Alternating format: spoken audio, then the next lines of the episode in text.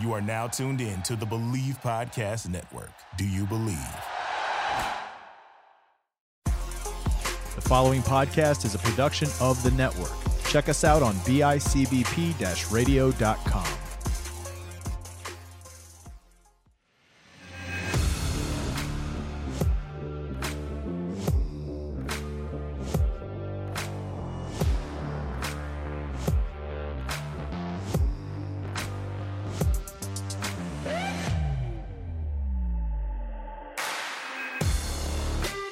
Welcome to the Herd and 10 podcast. Here's your host, Jake Fortinsky.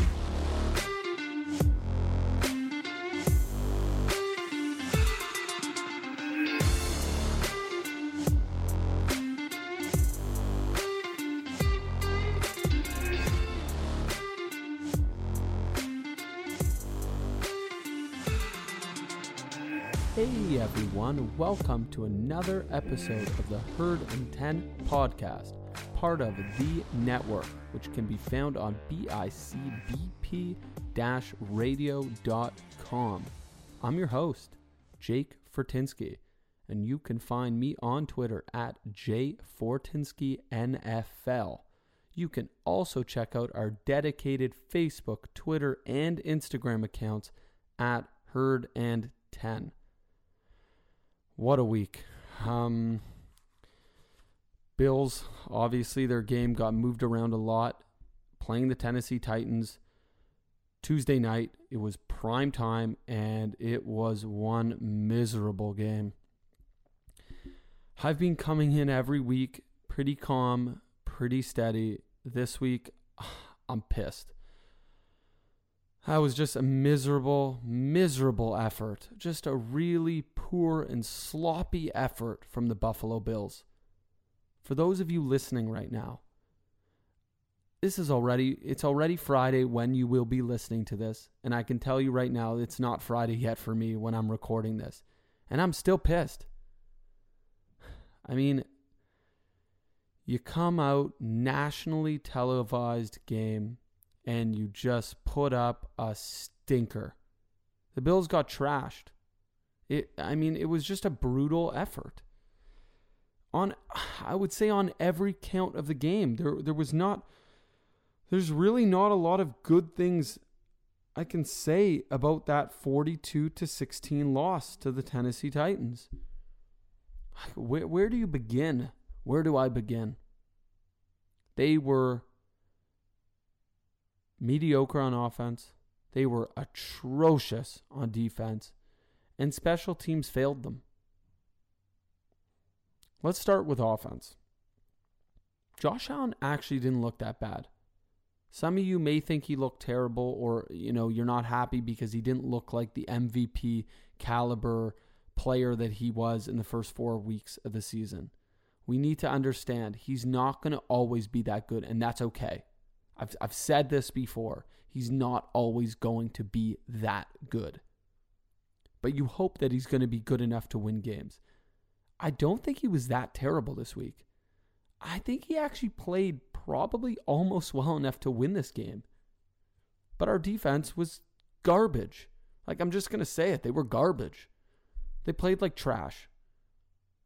They looked, they looked like trash out there. Okay, so Josh Allen did not have a bad game. I, I just I want to say that because yes, he did have two interceptions, but really one of the interceptions was not his fault. It was a tipped pass which I should mention was right in Andre Roberts' hands and I believe it even hit his shoulder because it went through his hands, tipped up in the air right into Malcolm Butler's hands. So, not a great way to start the game. But outside of that, I mean, yes, okay, Allen had one other pick, which was his fault. It was a terrible read. I don't know what he was thinking. He actually had some time too. He just chucked the ball up. It definitely felt a little bit like vintage Josh Allen. It's crazy I'm saying vintage. In the last couple years, those are some plays we've seen him do. Those are some mistakes we've seen him make. Could he be better? Yes but he was not bad. He converted a lot of third downs and and they were deep third downs. I should mention a lot of them were you know third and seven, third and ten. He he wasn't bad. He actually looked pretty good. A big challenge was we couldn't really move the ball down the field. What I mean by that is so many of the throws were short. Like, for example, when we were driving, it took us so long to get touchdowns.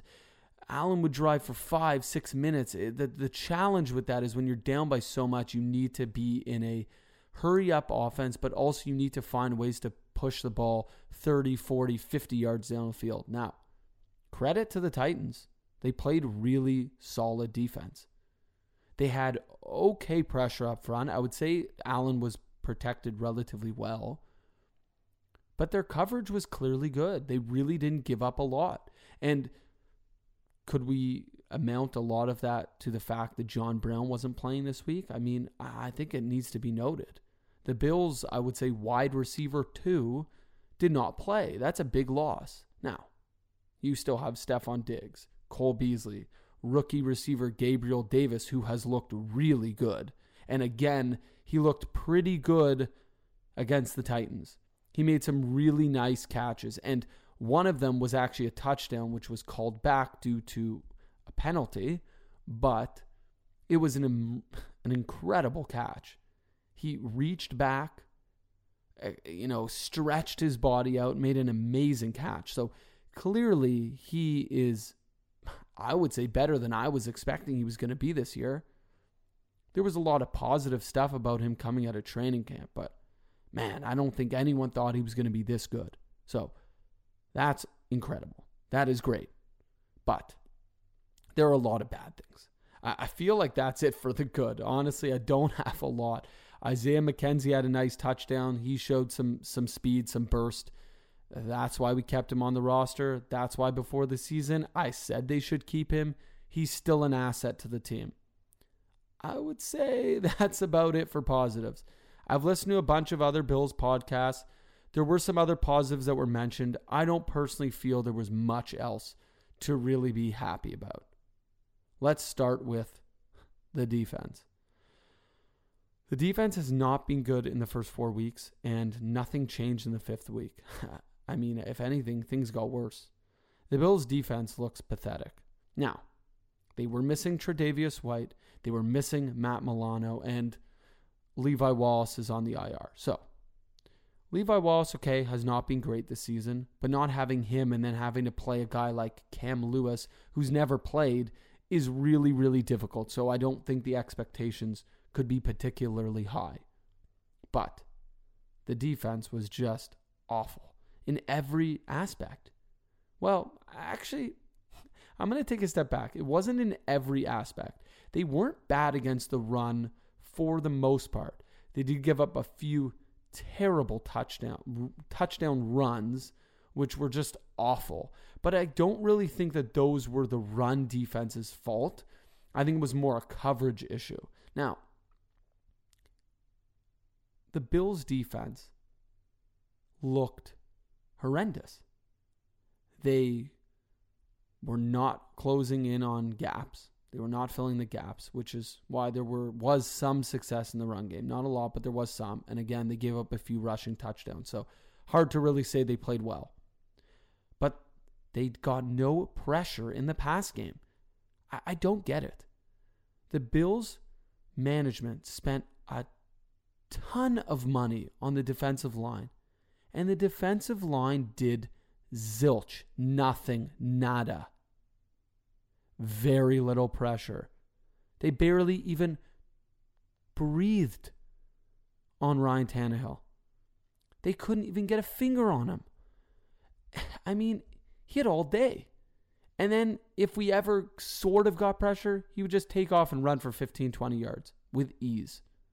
And uh, look, don't get me wrong. Ryan Tannehill is a quick quarterback. He has speed, and, and I think a lot of people forget that he can actually get out of the pocket and run for, for quite a few yards. So it's not that he's not a running quarterback, but you were making the guy look like Lamar Jackson or Russell Wilson.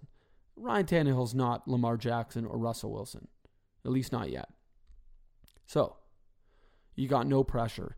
even when the Bills dialed up pressure, when they sent six guys, they couldn't get pressure. If you can't get pressure with six guys, you're screwed. Because how can you possibly lay back in coverage and actually make a stop when you're sending six of your guys? It, it's it's impossible. So obviously, it would be ideal for the Bills to get pressure with four, but they're sending six and they're still not getting pressure. I mean, we spent so much.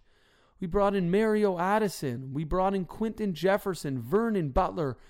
We signed uh, all those guys. You know, you drafted AJ Epenesa, who I should mention has not looked great. He's made a couple plays, and I will note, I will note, he had a couple good plays against the Titans, but for the most part, he's been very quiet.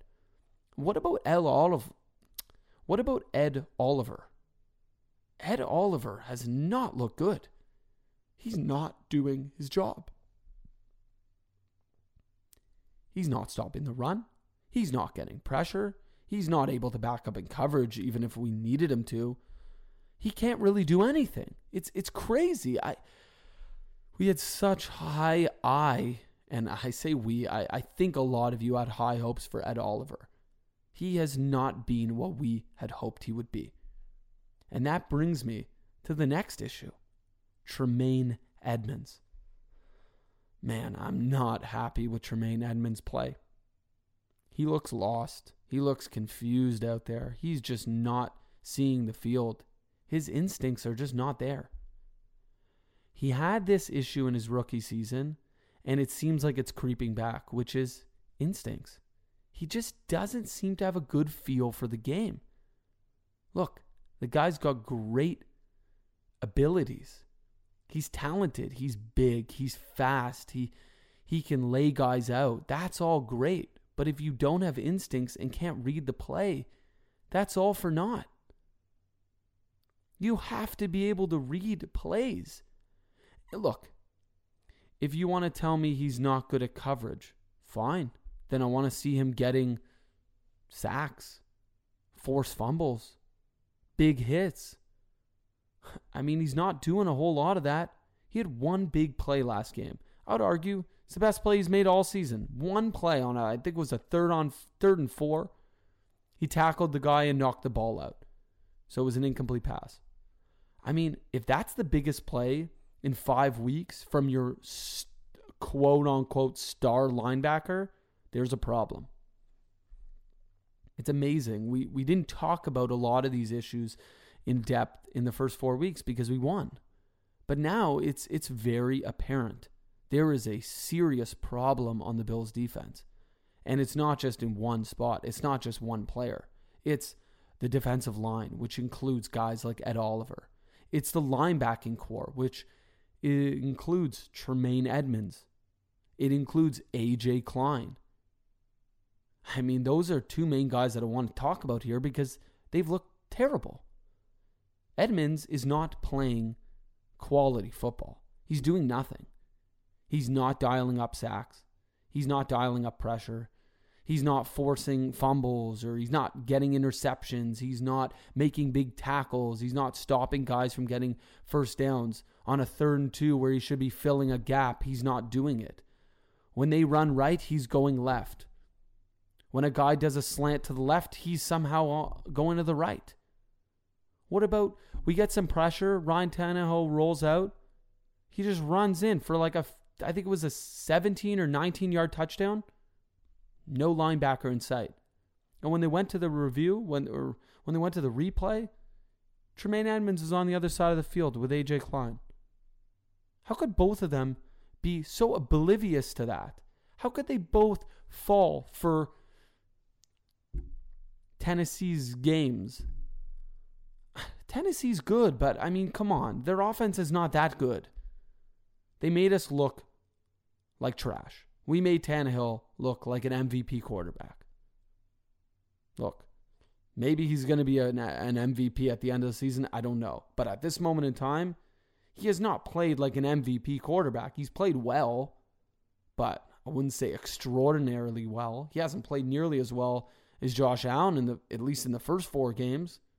So there are a lot of issues with our defense. Next issue special teams.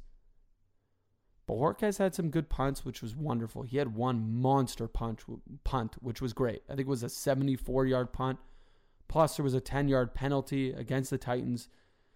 So he got an 84 yard punt. That was incredible. He flipped the field. It was great. But man, that guy's got to improve holding the ball for kicks. We're lucky Tyler Bass made his field goal because I believe on one of the field goals, or whatever, one of his kicks, Bojorquez had the laces in. I mean, come on, man. Laces out. Everyone knows that. Bojorquez has got to improve that. That there's no excuse. And apparently that's why Tyler Bass missed some of the kicks. So I apologize because last week I kind of dug into Tyler Bass. And look, he hasn't been great, but some of that is clearly Bojorquez. Not a good holder. So, got to clean that up. What other issues, special teams? I mean, Andre Roberts, he's been really good. Maybe it was just this one game. He did fumble. It was pretty brutal. Hopefully he cleans that up. He he had a really tough game. Obviously dropping the pass from Allen, which led to an interception. Fumbling on a kick return. I mean the game was kind of over at that point, but still. The other issue, our coverage downfield. Oh man. Taron Johnson is just not cutting it. He was really good last year. He has not been very good this year. He's getting torched up the middle, like constantly. You can just see teams, they don't need to bother with the perimeter. They can just go up the middle against us. Just torch Taron Johnson over and over again. I mean, he's he's not playing defense, so why not just keep going after him? Plus, Tremaine Edmunds is in the middle. You might as well attack him too, because he's not playing well in coverage scenarios either. Man, the Bills need Matt Milano back. We need him so badly. And we need Tre'Davious White. Our cornerbacks are thin. Look, I know we're missing Levi Wallace and we're missing Trey White, or at least we're missing both of them last game against the Titans. But without them, we're really, really thin. And, and Josh Norman, I mean, he looked okay it's not really his fault. I mean, we're too thin back there. Just it's such a shame.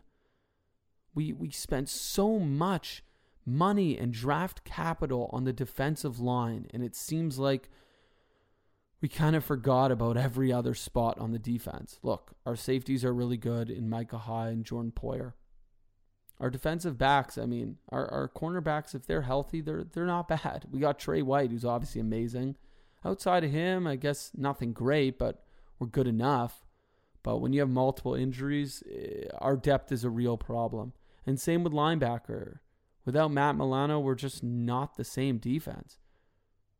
It's crazy. I did not think I'd be saying this right now, but I think Matt Milano is much more important to this team than Tremaine Edmunds. I would honestly make the argument and he might be more important than Trey White. Look, I want Trey White to stay, and he is. And Trey White is one of the best cornerbacks in the league. So don't at me for that. He he is really good, and I love Trey White. But I don't know if our defense is even a good defense without Matt Milano. Without Trey White, I don't think we're very good either. But I almost feel like we might even be a bad defense without Matt Milano. It's it's crazy I'm saying this. I, I didn't think I would say this. I knew Matt Milano was important. I didn't realize he was this important. And I'll I'll be the first to admit it. Love Matt Milano. Think he's a great player. I didn't know we'd potentially be a bad defense without him. But I personally at this point in time think we are a bad defense without Matt Milano. We need Matt Milano. Without Matt Milano, it's going to be very difficult to win games, or, or at least it's we're going to have to be perfect on offense. That's where I'm at right now. So, is that enough complaining? I mean, look, I, I want to try to move past it because it was a terrible game. It sucked. And I think we all just now want to focus on the game at hand, which is the Kansas City Chiefs. And When you're listening to this on Friday, the Bills will just be a few days away from a prime time game against the Chiefs. Monday night. Now, it's kind of prime time, 5 p.m. Eastern time. But hey, it's the only game on at that time. So, prime time, I guess. I mean, it was going to be prime time on Thursday. Of course, it got moved with everything that happened with the pandemic and the Titans. But we have another prime time game, which means the Bills have a great opportunity to flip the script. The Bills have been great. Well, at least were great the first four weeks, or at least the offense was great the first four weeks. Yes, they had a doozy in week five, but they have a chance a chance to bounce back this week and beat a good Kansas City Chiefs team. And I should mention a Kansas City Chiefs team that I would say has not looked that good. They look beatable this year. Patrick Mahomes looks beatable. He can be beat. So, I really want to talk about this game and I want to focus on this game, and I'm going to use the usual segment of weekly wins and lazy losses to do that. So we'll break down what the Bills need to do to win and what they need to do to fail and lose this game. So I just want to say that this segment is brought to you by Manscaped, who is the best in men's below the waist grooming. But they now also offer products for other parts of your body.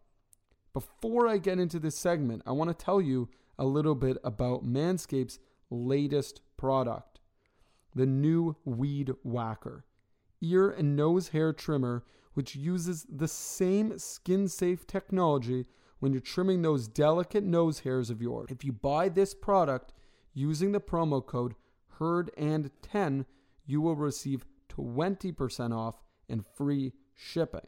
So please visit manscaped.com and then when you go to purchase an item and hit checkout, include the promo code HERD and 10 and get 20% off and free shipping for your entire order. So get the new Weed Whacker and or the Lawnmower 3.0 and make your balls a priority this fall. I love that. But honestly, th- their products are incredible. I- have gotten a few of their stuff now. Um, they've sent me a handful of things, and it's incredible. This, this the stuff really is awesome stuff. Their all their stuff really works really nicely. It trims beautifully, and the, the the quality of their products is is really high, and it's truly premium. So again, go to manscaped.com. Just get something from there. Help out our podcast and put in the promo code HERD and 10 and you'll get 20% off. That's right. 20% off and free shipping.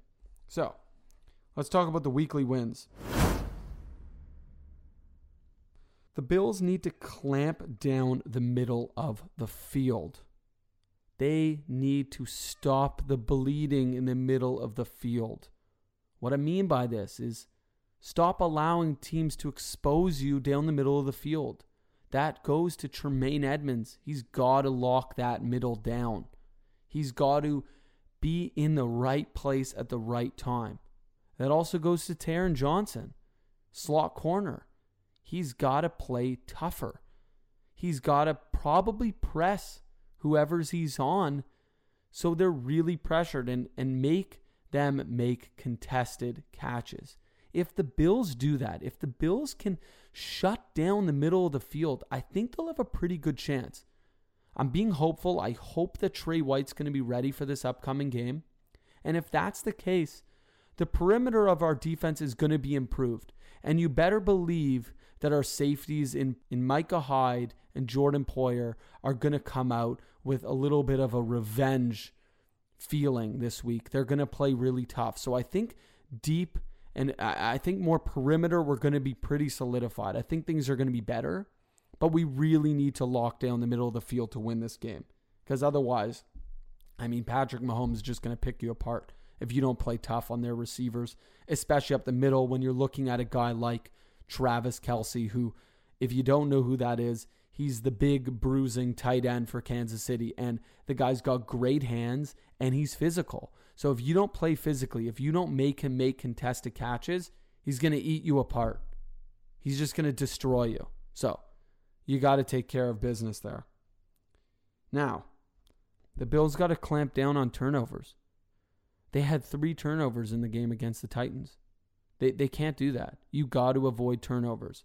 Josh Allen, I mean, look, like I said earlier, the, the tip interception, the first one was not his fault. The second one was certainly his fault. And Andre Roberts fumbling on a kick return, certainly his fault. You got to limit those turnovers, especially when you're playing a team as well run as Kansas City. They're such a smooth organization, such a smooth team. They don't make a lot of mistakes. So if you make mistakes, you're probably going to lose the game. So the Bills really need to limit those turnovers to give themselves a chance to win this game. Now, lazy losses. The Bills need to be able to stop the run.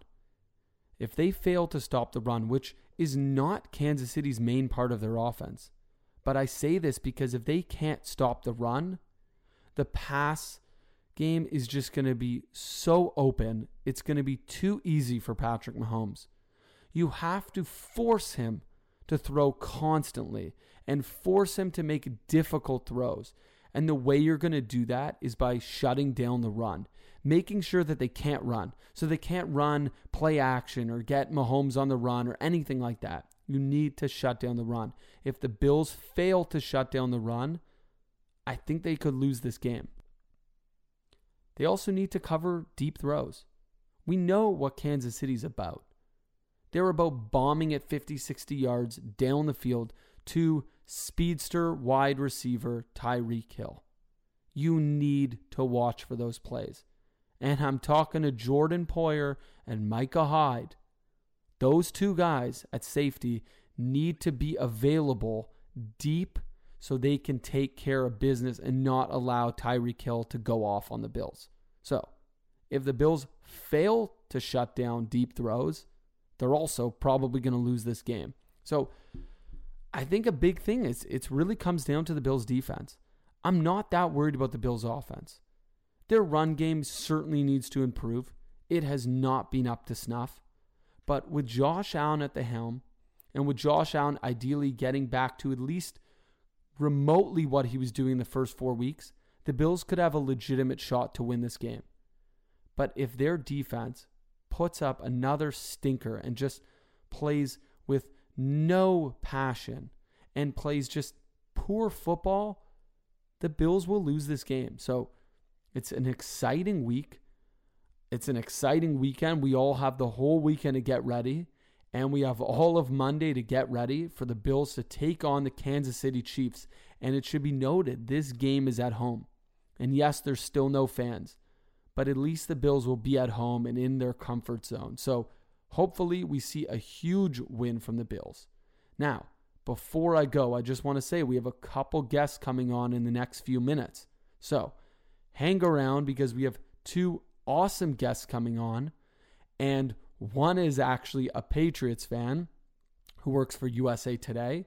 The other is a Kansas City Chiefs fan. So, in the first segment, we're going to talk about the previous game a little bit. We're going to break that down and go through that with Mark Schofield. And then later in the episode, we're going to be talking with Braden Holecek and we're going to be talking about the matchup against the Chiefs and getting a take from an actual Chiefs fan and, and also getting a take on what he thinks and what the Chiefs fans think of the Buffalo Bills. So thank you for listening to this segment, and we have a couple more to go. So hang in there and hang tight. Thank you.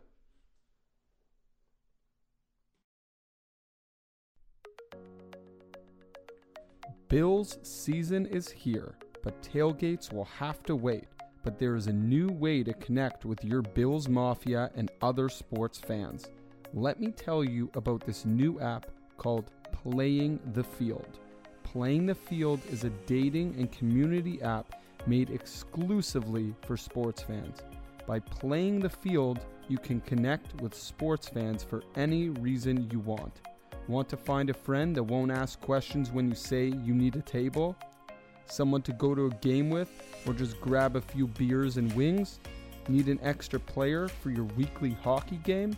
Playing the field also helps you find your MVP by offering a dating app that removes the inconvenience of having to scroll through multiple profiles just to find a sports fan. Playing the Field is available on the web at playthefielddating.com and we'll have iOS and Android versions later this season. Playing the Field is founded by a member of the Bills Mafia, so you will also be supporting one of your own.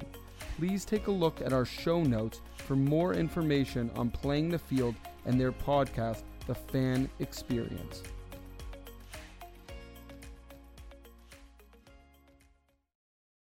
Welcome back to the Herd and 10 podcast. I'm your host, Jake Fortinsky.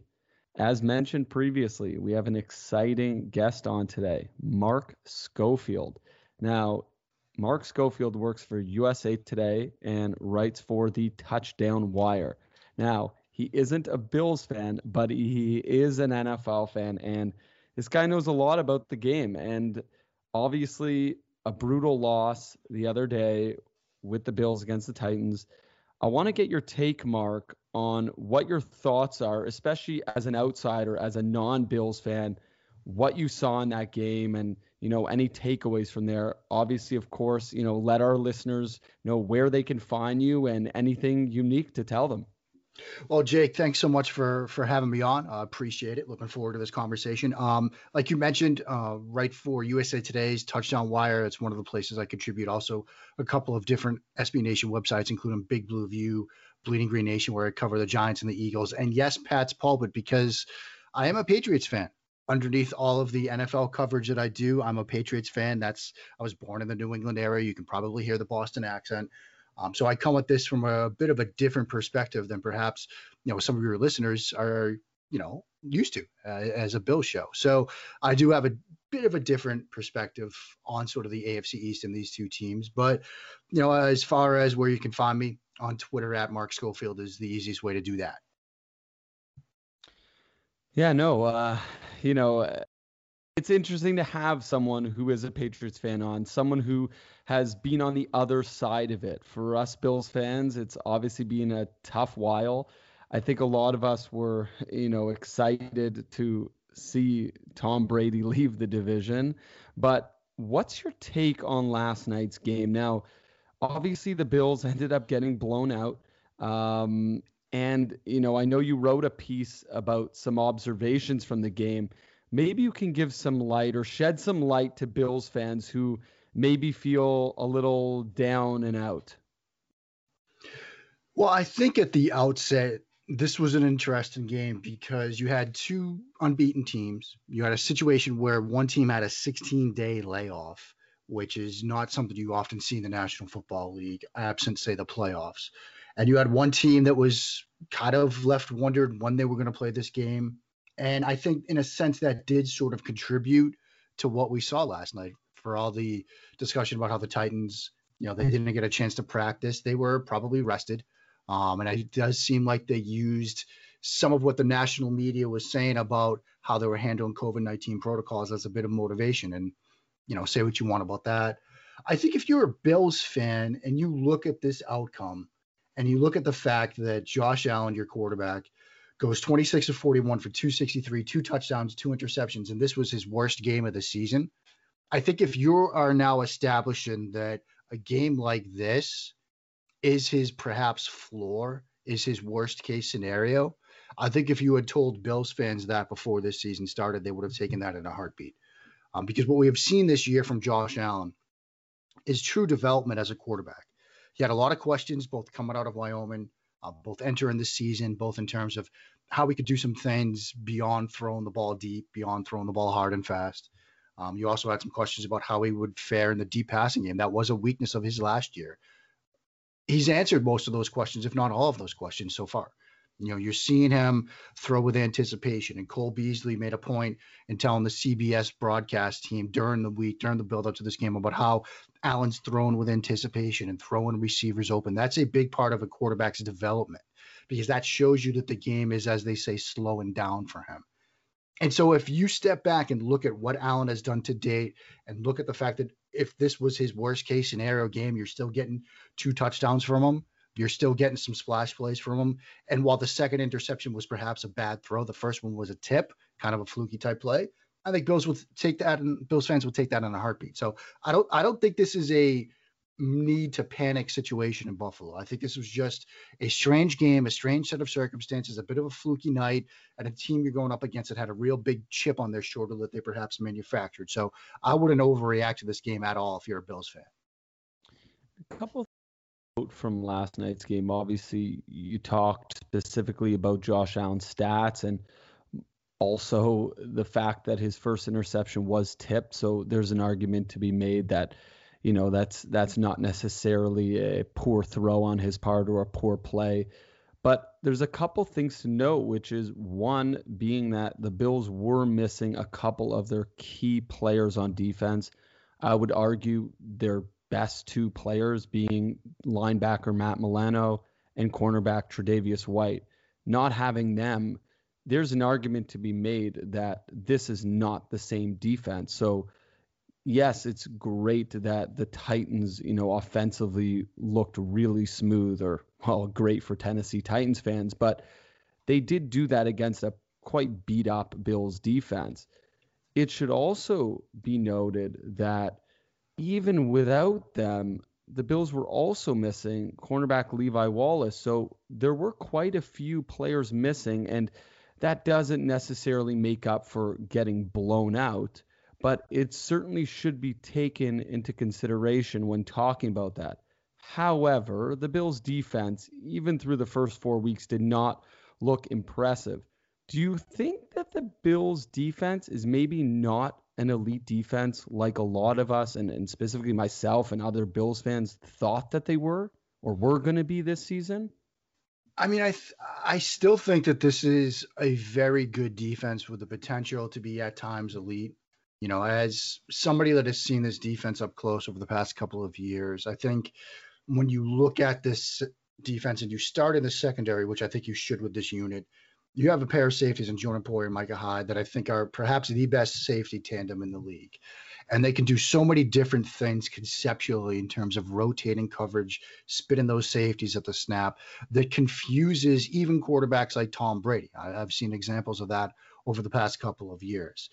And then when you you know come down to the corners, I do think that point about missing Tre'Davious White was huge because we saw a lot of Josh Norman on AJ Brown last night, and I do think that had an impact on this game. Josh Norman, very much a veteran defender, you know, very knowledgeable defender, but he's much better in zone coverage situations. And there were times when he was isolated on an island against AJ Brown, and Tennessee certainly looked to Brown in those situations, and he was their leading receiver, you know, against the the Bills. So I, I think, you know, missing Tre White certainly hurt.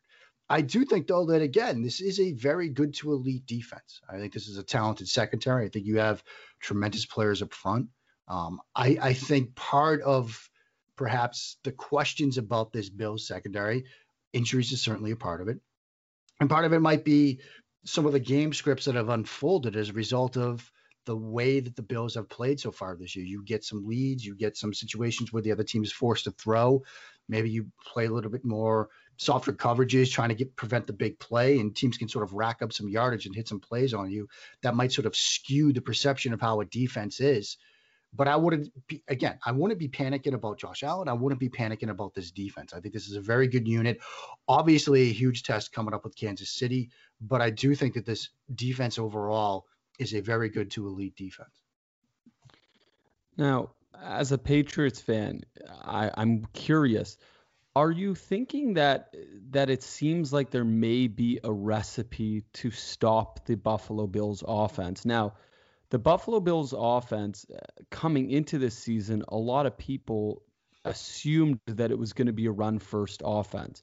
Clearly, that has not been the case. It's been a combination. Well, the reason for that has been a combination of Josh Allen's incredible development so far and proving that he can throw the ball 35, 40 plus times, as well as the fact that the Bills' run is just not very strong their backfield has not really proven to be effective or efficient. And the way Tennessee's defense handled that was giving Josh Allen a whole mix of different types of zone coverages. Is that the way you beat the Bills? And having the Patriots on the schedule twice, do you feel like maybe that's what we would expect from the Patriots against the Bills? Is like I said, is that a recipe? Obviously, being a Patriots fan, you know, this might excite you a little, but is this how you beat Josh Allen and the Buffalo Bills offense? Well, I think one thing that Bills fans should keep in mind is even though that the run game has had its struggles, that you could still be effective in the play action passing game and in the passing game as a whole, even if the running game isn't effective. I mean, just this year, Josh Allen is currently seventh in the league in terms of his difference in completion percentage from non play action to play action throws. There's a difference in yards per attempt of three from non play action to play action throws. And so he's still having success on play action in terms of what Tennessee did, because after all, this is a copycat league, you were going to probably see Kansas City and later, yes, New England Patriots try to emulate what the Titans did against this Bills offense on Tuesday night. You're right. They used a lot of different coverages in the secondary. A lot of teams have tried to just man up, play man coverage. You look at what the you know Miami Dolphins did, what the Rams did. They tried to play a lot of man coverage in the secondary, and guys like Beasley and Diggs and Brown and Davis were just running away from guys. Tennessee worked in a lot more zone coverage schemes, forcing Josh Allen to throw into windows, have to read coverages. So that was a part of what they did. Also, Tennessee is unique. Other teams do this, like the Patriots as well.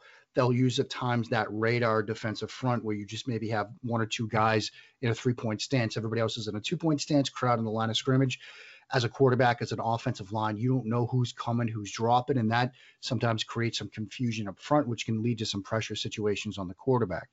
Another thing that we've seen from Buffalo is that they've used a lot of crossing routes this year. You know, whether it's mesh concept where it's shallow, some deeper scissors type concepts where it's more in the, in the intermediate areas.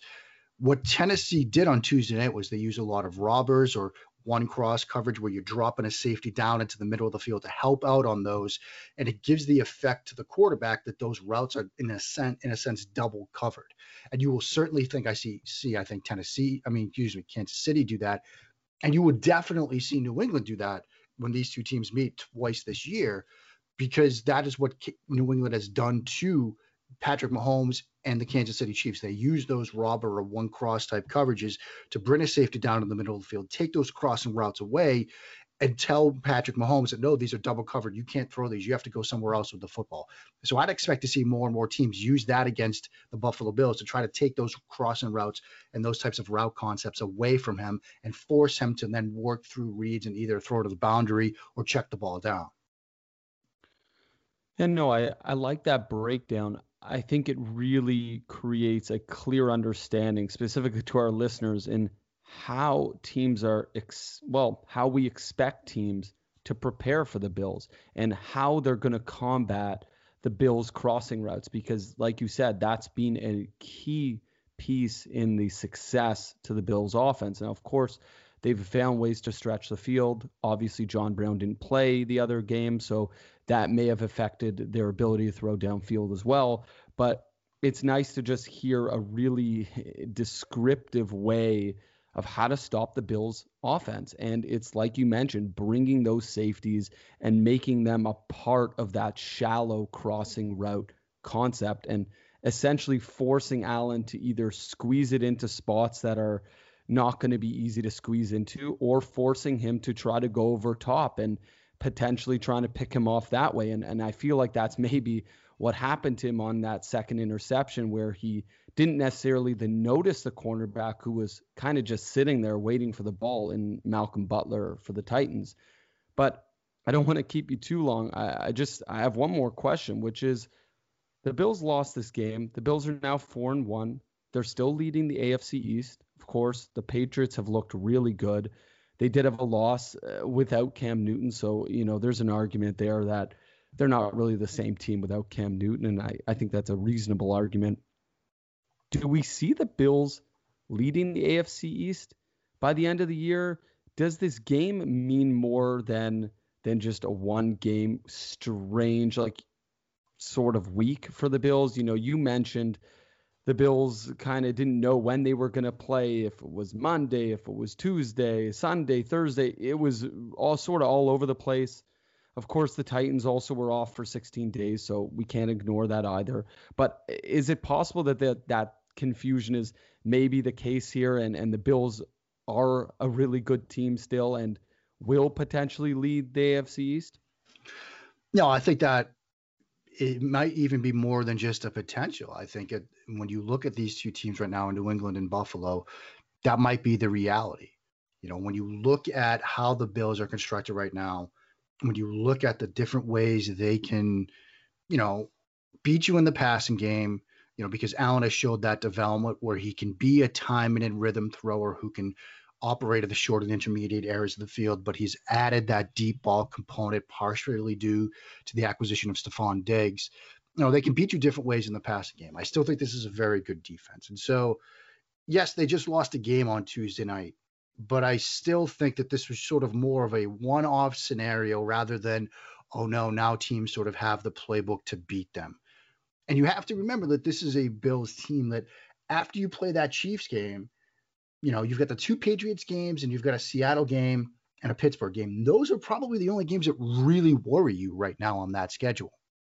And so the fact that they have this lead in the division right now, I think that certainly puts them in the driver's seat. The two games with New England will obviously be huge. But this is a Buffalo team that has always played New England tough, particularly during the Sean McDermott era. And I don't think that gets any easier from New England's perspective with the development and growth we've seen from Josh Allen this year. And so I would have to say, you know, even as a Patriots fan, I would put Buffalo in the driver's seat in this division right now. You know, obviously things can change.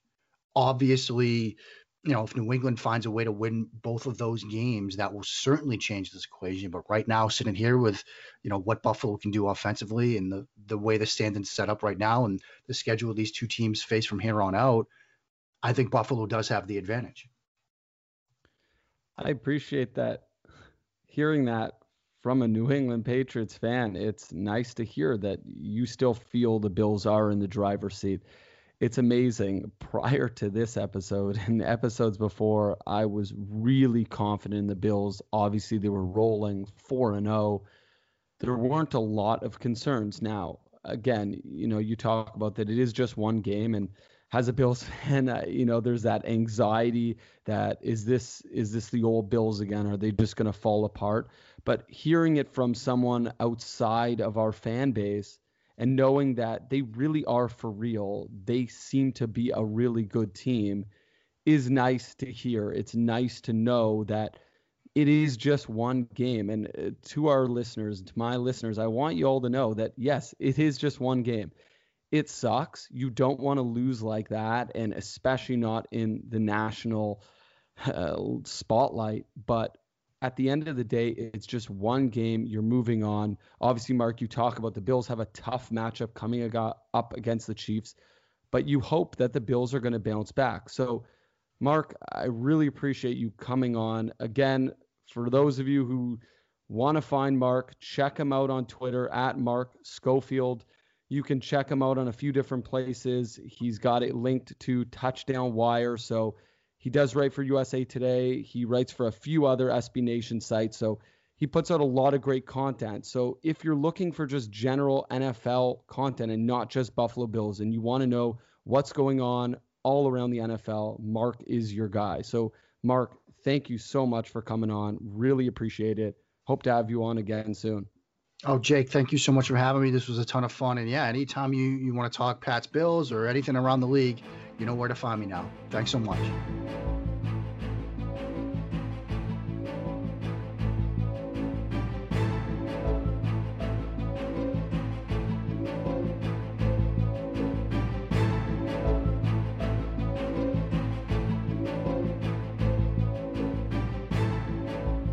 Hey everyone, welcome back to the Herd and 10 podcast.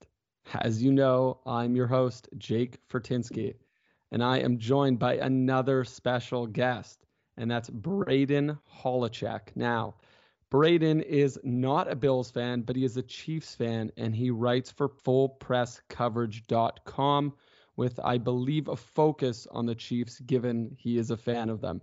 Uh, Braden, I'll let you give your plugins and tell our listeners where they can find you or why they should listen to you and that kind of thing.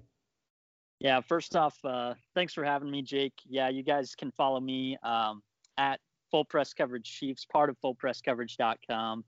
Have various articles coming out uh, during the week. Today, I had one talking about the Chiefs' defense and kind of what uh, problems really hurt them against the Raiders last week. And if those problems aren't fixed, that's going to be something um, that could hurt them even more this week against the Buffalo Bills and and um, FPC Chiefs podcast as well. Uh, generally, two episodes uh, each week. I'm I did not have a episode come out yet this week, so it's just going to be one a little bit different week. But uh, yeah, those are kind of where you guys can find me. Uh, the full press coverage Chiefs account on Twitter is at FPC underscore Chiefs, and you guys can follow myself at uh, Braden Holecek nine with the number nine at the end. So uh, that's pretty much uh, where you guys can find me. Yeah, no, thanks. Uh, I'm sure they'll be checking you out, especially this week with the Bills' huge matchup against the defending Super Bowl champions, the Kansas City Chiefs. Now, I brought you on because obviously we want to talk about this matchup. Um, what do you think of this matchup? Obviously, coming into it, you have, I would say, both the Bills and the Chiefs kind of stumbling into this matchup. The Bills getting destroyed by the Titans the other night, and the Chiefs not looking like the same potent offense that we're used to from last week as well. You mentioned, you know, the defense may be a challenge for the Chiefs. I guess I want to hear your take on what you think we should expect from this matchup from both a perspective of being a Chiefs fan, but also what the Bills fans can expect from the Bills. So, giving us sort of that double sided take here. Yeah, I think first off with the Chiefs, I mean, Andy Reid was pretty blunt after the loss to the Raiders and kind of what um, what led to that demise. And just, I think whenever he's kind of getting on them like that, they kind of vow to come out a little bit stronger. So I think from the Chiefs side of things, we could see them start pretty hot in this game, similarly to when they won at the Baltimore Ravens uh, a few weeks ago. I think they're going to kind of come out trying to prove themselves on both sides of the ball. Um, offensively, the thing that's kind of veiled them um, is just the zone coverage that they face from both the Patriots and the Raiders. I think right now that's taking away a lot of throwing windows, forcing Patrick Mahomes to kind of throw onto the ball uh, too long. And he's, um, you know, some of the sacks have been on his fault. Others, um, I think he's got the fifth highest pressure rate in the NFL among quarterbacks, if I remember right. So it's kind of that weird mix right now where everything is kind of just snowballing. And um, I think with the defensive side of things for Kansas City overall, it's just going to be trying to negate those bigger plays that we saw give up uh, to the Las Vegas Raiders, just because I think they really were not expecting Derek Carr to kind of challenge him as deep um, as he did all day long. And that's something that we've seen with Josh Allen so far in 2020, that he's not afraid to throw it deep. He really never has been. He's had the arm for it. Um, so that's kind of the Chiefs side of things where I think they're going to try to come out stronger. Uh, just just with the Bills, kind of looking at them the last few years and especially this season, one thing that's always impressed me, I guess, is their culture that Sean McDermott's kind of built there. It's just a really well-rounded team, top to bottom. Um, everyone has bought in, and I think coming off this loss uh, to Tennessee that we saw Tuesday night, it's just going to be really interesting to see if you know this time around this season, what are the Bills going to look like? Because I think in the past they've always always kind of gone out as the hunter. They're a little bit more plain um, as the hunted this season, in my opinion. So just kind of seeing how they come off the loss, that's what I'm really interested in watching this week.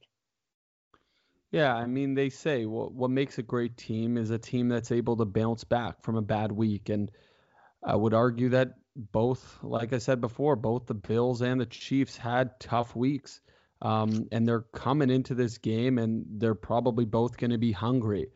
What I want to get into here is what the Bills can do to succeed against Mahomes, and maybe what the Chiefs can do to succeed in their in in winning in this match. Now, before I let you chat here, I just want to say obviously you look at the Chiefs and the best part of their team is their offense, no question about it. And you know, having Patrick Mahomes at the helm is the key ingredient to this team functioning as it does. Now, how can the Bills stop that? Obviously, you you mentioned a little bit about pressure and that Mahomes is pressured a lot.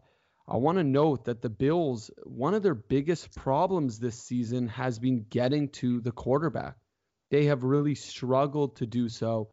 And I guess I'm concerned as a Bills fan that if they can't get to Mahomes, that they're going to have difficulty stopping him. Maybe you can shed some light and, and tell me that that's not the case. Um, but yeah, I just I want to understand what the Bills would need to do to actually stop Mahomes and maybe what Mahomes and the offense needs to do to actually beat the Bills. Is it in the run game or is it in the pass game? And, you know, is it looking downfield and trying to beat the Bills deep? Or is it really focusing on that short game and sort of dinking and dunking their way through? Yeah, that, that last point's really kind of stood out to me, and just the fact that, um, just the fact these last couple weeks, I think too often Kansas City's offense is really looking to beat the opponent deep. So I think the dink and dunk approach would actually suit them pretty well. Um, the the big reason I guess that I that I would like that a lot more against a defense like Buffalo is just the fact that um, their back seven is kind of is kind of banged up right now. We saw against the Titans, Josh Norman was kind of relied on as the uh, the number one cornerback in that game with Tre'Davious White out, uh, Levi Wallace on IR, and then you have uh, Tremaine Edmunds has been playing hurt. Matt Milano hasn't been there. So I think just kind of trying to beat them with quick passes and shorter passes and letting the speed take care of itself after the catch and trying to open up those longer plays is going to be key. Um, from Buffalo side of things and trying to stop Mahomes, it's really interesting right now because the pressure that's getting to him is actually kind of off a base four rush, um, where where the opponents are dropping either seven or eight into coverage, uh, depending on how many people they have stacked at the line of scrimmage. So I think right now, just trying to maybe force those throws into tight windows and making Mahomes either hold on to the ball or become indecisive, maybe forcing him to run it a little more than he's wanting to. That's something that I think could help the Bills in this game. Um, so yeah, it's it's really interesting dynamic in the fact that even though Buffalo's struggling blitzing uh, right now or getting to the quarterback, I, I don't think that's actually going to be the worst thing in the world in this game as long as they can kind of take care of it um, in the back seven. Yeah, I was just gonna say it's amazing. Usually we're complaining about not being able to get pressure, but maybe in this particular matchup, it's actually going to favor the Bills, sending four guys and really just playing good tight coverage and, like you said, forcing Mahomes to make difficult passes is probably the way you're going to beat the Chiefs. Now, it should be noted the Chiefs have a quality running back in Clyde Edwards Helaire. I believe I pronounced that correctly, but he has shown some glimpses that of I guess I should say of explosiveness. But I guess it's sort of been few and far between and partially that's because the Chiefs really focus on passing. But I think in this game, you look at two teams that I would say have not been particularly strong in the run game. And, eh, you know, you can challenge me with that or, or, or agree. If you do or you don't, I guess I want to get your take on what you think the run game could possibly have on this game. Could there be a significant impact from the Chiefs running or the Bills running? Is there opportunities there for either of these teams? or are both of these teams pretty strong and you know they really are going to be more of in a shootout and not necessarily looking to go to the ground? Yeah, it's kind of funny watching the Bills. Um, just seems like they've maybe negated uh, the run game a little bit when I've watched them. Maybe I'm wrong on that one, but um, I think their their offensive line is really um, a good challenge for this Chiefs defense in this game, just because of the power that they all have uh, with guys like former Chief Mitch Morse and then Cody Ford, uh, Dion Dawkins as well. Um, and and something that I kind of wrote about today with the Chiefs' defensive struggles is just their inconsistency sometimes to fill gaps. Uh, the linebacker position is is something that Chiefs fans have kind of complained about for it seems like forever now since Derrick Johnson kind of left and everything uh, a few years ago. So I think there's opportunities there. Um, for Devin Singletary and especially for Josh Allen as well if he wants to take off and run because missed tackles have been a problem for Kansas City's defense and also um, the weak side of the play and allowing runners to cut back to that open part of the field has been issues. So I think there's there's areas there for Buffalo. I think for Kansas City side of things, um, one thing they've kind of done, I think, a little bit too much is try to pound Clyde Edwards-Helaire up the middle. I think um, for the Chiefs, one thing that would help them is kind of letting him run out to the edge a little more side and really challenge those those defenders on the um, in the flatter areas of the field. So the way he's able to kind of make the make defenders miss, I think that would be key, and just allowing him to get more to the outside. Yeah, I think that that all makes sense, and and I think it's going to be interesting to see, especially with both of these teams coming in a little banged up. You know, you alluded to some of those injuries, um, but with that in mind, that is obviously going to mean that it could be a different game. We might see these teams playing a little differently than they normally would. Now, before I let you go, we have to do some predictions on this game. Now, I'll start. Actually, you know what? No, let's let the guest start. I'll let you give your prediction, and then I'm going to give mine. Now, I don't think we're going to agree on the predictions, but I hope we're at least close and somewhat on the same page. So I'll let you give your prediction, and and then I'll go ahead. Okay, so it seems like overall in the NFL this year, just the points have been uh, lighting up the scoreboard more than usual. So I think it could be more of a shootout. Um, and and I just think overall, uh, right now, seeing how Buffalo's maybe struggling a little little more defensively gives me uh, a bit more confidence in the Chiefs' offense. So I think it'll be Kansas City uh, 38 and Buffalo 31. That is pretty damn close to what I had, but I have it flipped around. I have the Bills 34 and the Chiefs 31. So I think what we can take from this is we're both pretty confident in the offenses and not particularly confident in the defenses. Now, I just want to say it's interesting because for the longest time, the Bills defense has been the best part of their game. And it seems like they've completely lost that aspect, but they've sort of filled that void with a potent offense. So, regardless, I think it's going to be an exciting matchup. I'm happy you were able to come on um, because it's great to have someone who's actually a Chiefs fan and and and sort of hear what you have to say about the Bills and more importantly, of course, the upcoming matchup, which I should mention is a sort of a prime time game. I know it's I think it's 5 p.m. Eastern time um, on Monday, so it is going to be a prime time game. A lot of people are going to be watching the game, but it should be exciting. So look, hopefully one of us is right because that would be pretty cool. But I really appreciate you coming on and um, I'm sure when we got more stuff to talk about Chiefs and stuff, we'll definitely have you on. So I really, really appreciate it. Thanks a lot, Braden. Yeah, thanks for having me, Jake. And like you said, I mean, just the fact that this game is actually being played, even though it was moved back, this was uh, kind of a big one on the schedule this year, I think, for both teams, especially um, kind of looking at the differences for the Chiefs home and away. A little bit tougher road games. So these are always exciting ones to get uh, ready for. Thank you for having me.